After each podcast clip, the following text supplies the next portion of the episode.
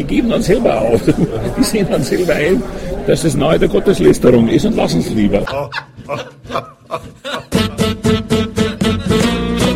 Kultur, Kultur Viertelstunde. Die Podcast-Reihe von www.kulturwoche.at.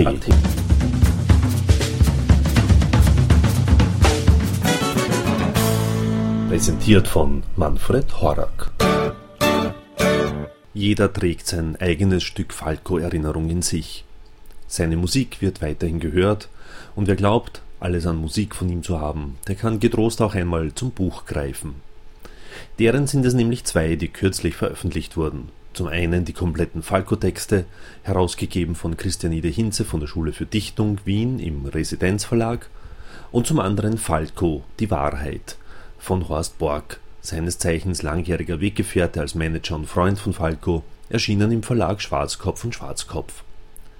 Sein Manager erzählt also, wie es wirklich war, und, was sich vom Buchtitel her recht uncharmant anhört, entpuppt sich sehr rasch als sehr angenehme Lektüre, die tatsächlich viele überraschende und neue Erkenntnisse in sich birgt. Und da ja Wien Ausgangspunkt von Falcos außergewöhnlicher Karriere war, immerhin verkauften sich Falcos Platten zu seinen Lebzeiten weltweit rund 60 Millionen Mal, begab sich Horst Borg natürlich auch nach Wien, um eben hier sein Buch zu präsentieren gute Gelegenheit für ein Gespräch, das wir im Café Schwarzenberg führten.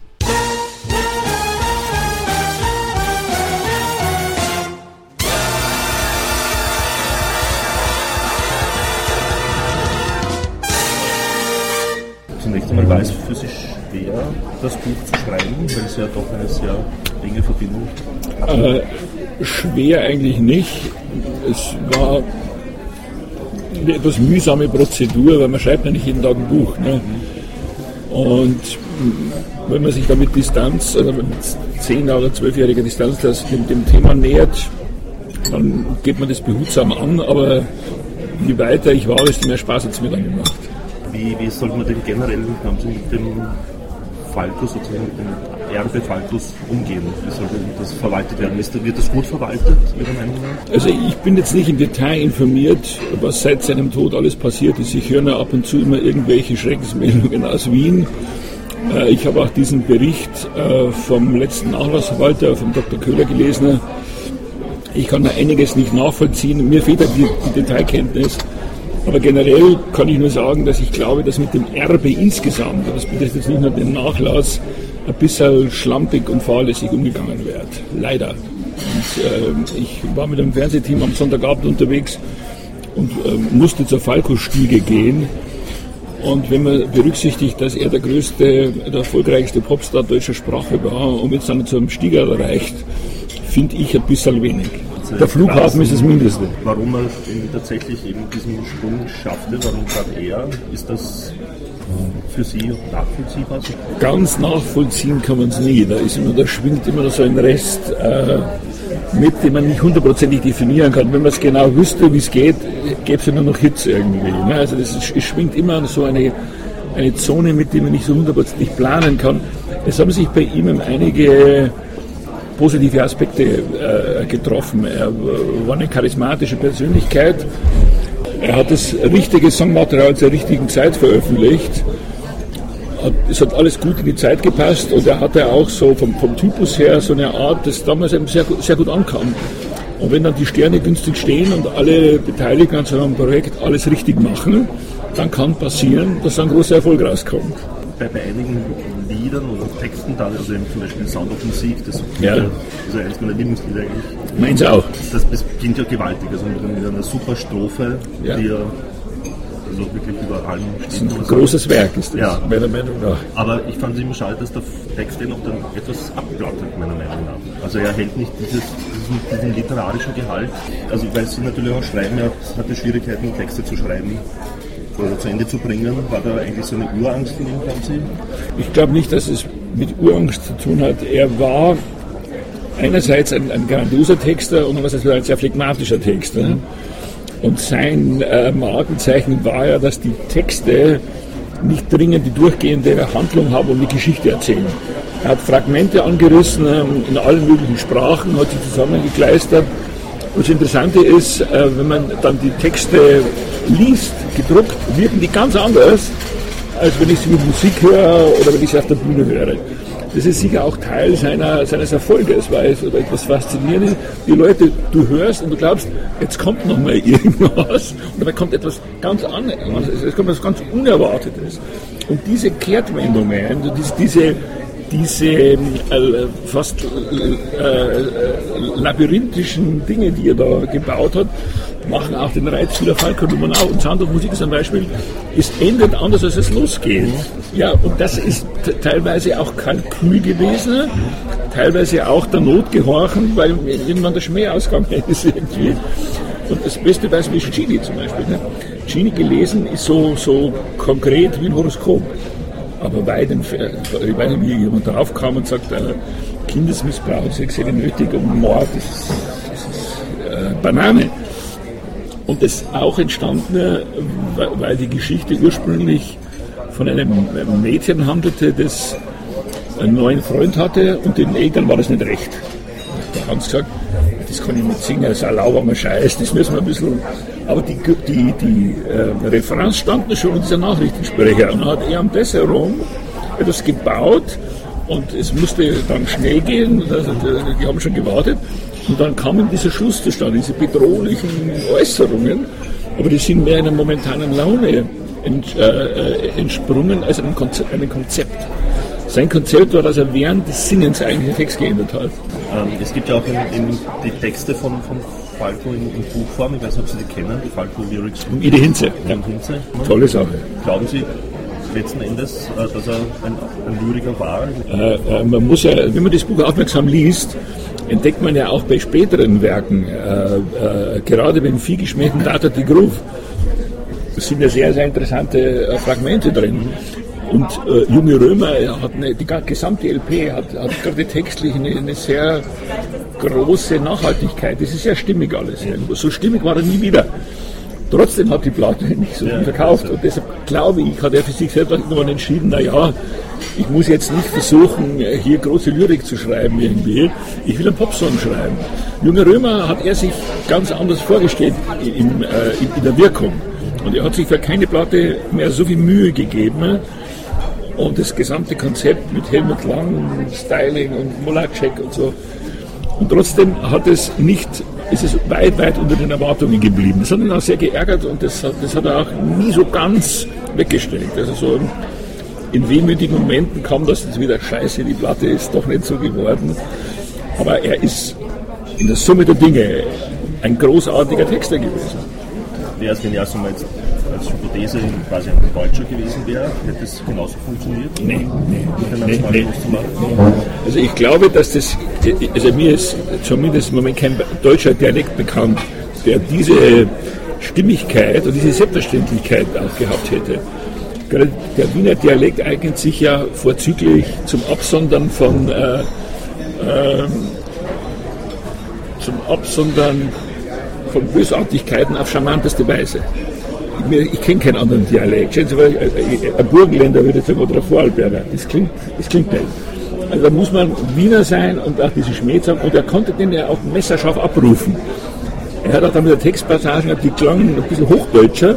Und dann ging er wieder so in den Dialekt, in den Schmäh hinein, den, den auch die Leute in Deutschland teilweise gar nicht verstanden haben. Wir mussten bei einigen Platten äh, Übersetzungen liefern aus dem Wienerischen ins Hochdeutsche. Die Amerikaner waren eh ganz ratlos, was sie singen irgendwie. Die haben kein Wort verstanden, fanden es aber irgendwie faszinierend. Und da kommt der Typ ins Spiel, der ihnen das verkauft. Und deshalb glaube ich, war die Mischung einfach auch dieses Einzigartige.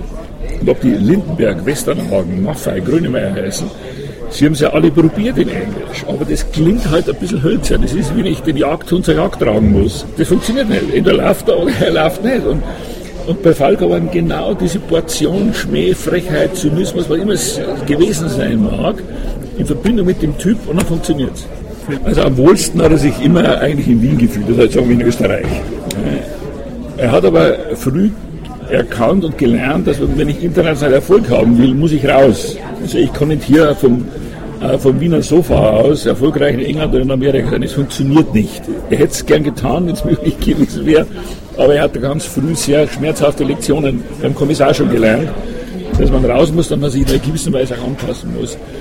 Und er hat es sehr professionell mitgenommen und auch genutzt, aber richtig wohlgefühlt hat er sich dort nicht. Wir haben auch mal lange überlegt, äh, nach, nach Kalifornien umzusiedeln, auf, auf ausdrücklichen Wunsch der Plattenfirmen und alle möglichen Agenturen. Ja, wir hatten auch schon ein wunderschönes Haus gefunden und alles. Und 5 vor 12 sagte er dann, na, wir haben ja auch keinen Schmäh, was soll ich da? Und ich glaube heute auch im Nachhinein, was einerseits eine richtige Entscheidung für ihn in dem Moment, von der Karriere her gesehen, wäre seine Karriere sicher positiver verlaufen, wenn wir damals nach Amerika gegangen wären. Aber nichts ist fix und was vorbei ist, ist vorbei. Ähm, nur schreiben Sie ja auch dann, also dass er immer sehr lange Reisen unternommen hat. Ja. Äh, und die führten ihn ja auch eigentlich dann wieder nach Amerika letzten Endes. Ja. Unter anderem halt Thailand und ja, ja. Australien, aber eben auch, auch nach, nach, Amerika. Ist das nicht ein Widerspruch? Nee, diese, diese, diese langen Reisen äh, äh mit, dem, mit, überwiegend mit dem Wille oder dem Gerhard Blitz zusammen, die haben natürlich auch damit zu tun, das waren auch teilweise Fluchten Fluchten vor gescheiterten Beziehungen, vor anderen Problemen hier. Das war mir ein Ablenkungsmanöver. Ein anderer würde vielleicht in der Antarktis wandern oder sowas. Er hat gesagt, ich fliege rund um die Welt. Und da lag nicht, liegt Amerika immer irgendwo dazwischen. Aber er hat auch da immer gesagt, na, irgendwie haben die Amerikaner keinen Schmäh. Und halt, er hat das Land dann immer wieder gerne verlassen, also meist noch über Paris, waren wir noch eine Woche, und dann hat er sich wieder auf den Kontinent eingegruft. Aber das lag, ich ich das lag so günstig am Weg. Deshalb ist er wieder hin. Und das war in dem One-Way-Ticket, in dem Roundtrip, war das wahrscheinlich günstig drin und dann nimmt man es auch mit. Er war ja sehr populär in Amerika. Da sind die Leute ja oft äh, auf der Straße stehen und haben gesagt, kann ich ein Autogramm haben. Das hat ihm dann auch wieder gefallen. Ne? Wer, wer, wer wäre als Künstler nicht froh und dankbar, als unser Breitengraden, wenn er in Amerika auf der Straße angesprochen wird, sagt, kann ich ein Autogramm haben, im tiefsten Texas das hat man, hat man hier gar nicht so mitgekriegt eigentlich, dass er wirklich ein, ein, ein unglaublich populärer Star war. Da war nicht nur Nummer eins, der war ein großer Star. Und äh, jetzt komme ich nochmal auf die, auf die Stiege zurück. deshalb finde ich, deshalb hat das dann mitbekommen und am eigenen Leib erlebt. Und ich selbst, ich selbst war manchmal äh, positiv überrascht, welchen Stellenwert er da hatte. Und in seiner Heimatstadt, die er immer die Treue gehalten hat, dann so ein kleines Trepperl weiß ich nicht, das könnte ein bisschen mehr sein, bitte. Der, der, der, der Hans Ma, der uns für, für uns in Wien ja einige Sachen gemacht hat, der war mit der SPÖ gut verdrahtet. Aber heute ist es nicht mehr so. Aber ich glaube, das ist generell eine, eine, eine Haltung einem Künstler gegenüber, egal welcher Partei ich zugehöre. Ich bin, denke ich mir, dass es halt in Österreich, dass da kommen erstmal die großen, die großen ähm, Musikanten, die Hochkultur, staatlich hochsubventioniert, ist in Deutschland genauso, das ist jetzt nicht in Österreich so. Und dann kommen irgendwann so die, die Popmusikanten, ähm, und dann sagt man es vielleicht im Volksmund, wie die Wäsche von alleine die Musiker kommen irgendwie. Ne? Die haben auch keine Lobby. In Deutschland ist es ja genauso. Äh, und da fehlt, glaube ich, generell eine gewisse Akzeptanz für die angeblich so leichte Musik was sehr bedauerlich ist, weil das sind alles Leute, die ihr, ihr Handwerk betreiben, die eine Menge Leute unterhalten, die eine Menge Leute auch glücklich machen. Die muss ich genauso schätzen und würdigen, ja, wie, wie ich Herrn Haydn, Herrn, äh, Herrn Mozart oder Herrn Salieri. Erfolgreiche Popmusik ist auch, immer, ist auch immer politisch in einer gewissen Weise. Und da vermisse ich so dieses, vielleicht hat man auch Berührungsängste mit der populären Musik. Er sagt, na, das ist alles so cheesy und so. Nur ich sehe es auch aus dem Winkel dass er Deutschland so viele große Popstars nicht hervorgebracht hat. Und man muss sich einmal die Zeit zurückversetzen. 1985, was war denn da groß? Da hat man Österreich als, als Tourismusland wahrgenommen, haben tolle Skifahrer gehabt und, und hatte Niki Lauda und einen äh, UNO-Generalsekretär, der in Kreta das Pferd gegrüßt hat. Das war's dann. Jetzt kommt ein junger, fescher Österreicher und dann hat die Charts so und, und hat für Österreich in der Außenwirkung so viel erreicht. Das kann man sich hier gar nicht vorstellen, was das in der Welt Positives für Österreich ausgelöst hat. Und dann komme ich an die Spiegel, da denke ich mir, irgendwas stimmt hier nicht irgendwie. Habe ich 20 Jahre woanders gelebt oder, oder haben die Österreicher das nicht mitgekriegt? Ja? Also man soll, er hat einen Heldengrab, das ist super, toll. Ja, über, über den Grab, ja, über den Grabstein kann man, kann man streiten, ob der schön oder hässlich ist. Da finde ich, fehlt es an einer generellen Wertschätzung für die Künstler. Die vermisse ich. Also er verkauft jedes Jahr noch ungefähr 200.000 Tonträger weltweit. Und ich frage mich immer, wer kauft die? Der, der, der klassische Falco-Fan hat das Produkt in allen Konfigurationen. Der, der, der hat alles, jede Kopfhörer, alles. Sprich, das sind ja neue Leute, das sind ja neue Fans, die ihn entdecken. Und auch im, im Radio, ich wundere mich, ob bei Radioprogrammen, war kürzlich in London und da läuft auch BBC 1, das wirklich ein absoluter Freaksender ist, irgendwie in unserem, für unsere Ohren. Da läuft dann schlagartig Sound of Musik. Das heißt, das Thema kocht immer noch sehr, sehr gut. Nur hier gibt es keiner so richtig, vielleicht pflegt man es auch nicht richtig, glaube ich. Vor, vor zwei Wochen Tina Turner getroffen, die, die Falco kriegt nasse Augen. Super, er war der Größte. Oder, oder Bowie oder Fanta 4. Es gibt ja, oder, oder neulich ein Lou Reed in einem Interview. Und seine Frau Laurie Anderson auch noch, ja toll und so weiter. Ich glaube, man ahnt hier gar nicht, äh, äh welche Koryphäe es war. Und geht in dieser Tagesordnung über. So, ja, er ist tot und ist seit zwölf Jahren tot.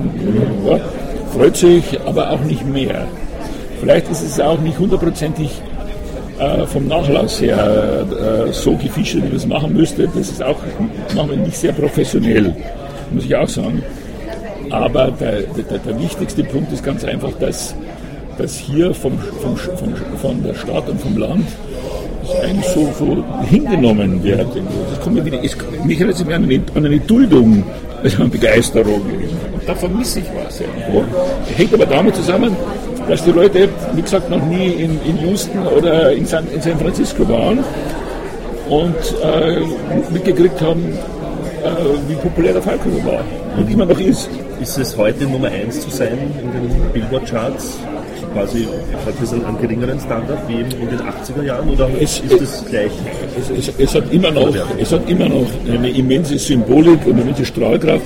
Man verkauft heute nur die Hälfte weniger. Das ist der einzige Unterschied. Aber es ist noch genauso schwer, Nummer 1 zu werden, weil ja das Angebot ein immenses ist. Die ganze Welt, jeder, der in, die, in diesem Geschäft in den Ring steigt, will erfolgreich in Amerika sein. Das ist so. Das ist also, mit Ausnahme vielleicht von Volksmusikanten äh, oder Hansi Hinterseher, der hat die Ambition vielleicht nicht. Aber jeder junge, engagierte Künstler, ob er nun Englisch singt oder Italienisch singt oder was auch immer, hat irgendwie das Ziel, das ist so wie Camelot irgendwie, da will man hin. Und die wenigsten oder fast keiner schafft es.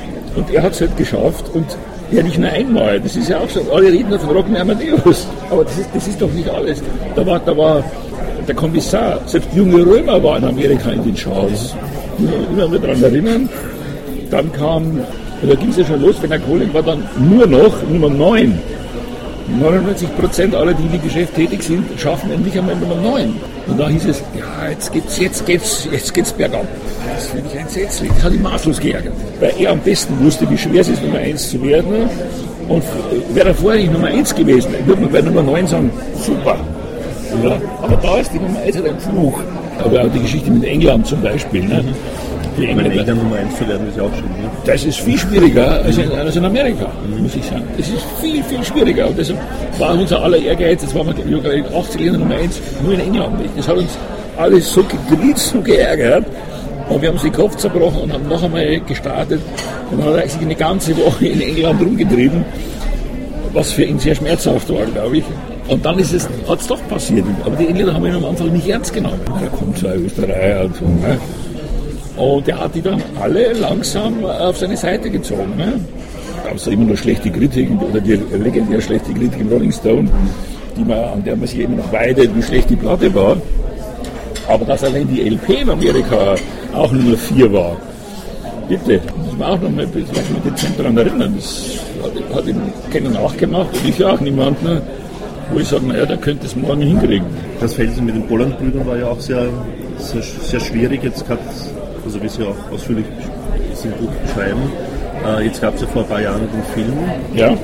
Da haben Sie auch irgendwie einen Teil mitgewirkt oder so? Nee, also ich habe ich, äh, ich hab lange mit dem Thomas Roth ja. im Vorfeld äh, gesprochen, tagelang der war es auch, der mich auf die Idee brachte, ein Buch zu schreiben. Weil er sagt, Sie wissen so viel, schreiben Sie es nieder. Und im Film wurde ich von Christian Dramitz gespielt, was er wunderbar gemacht hat.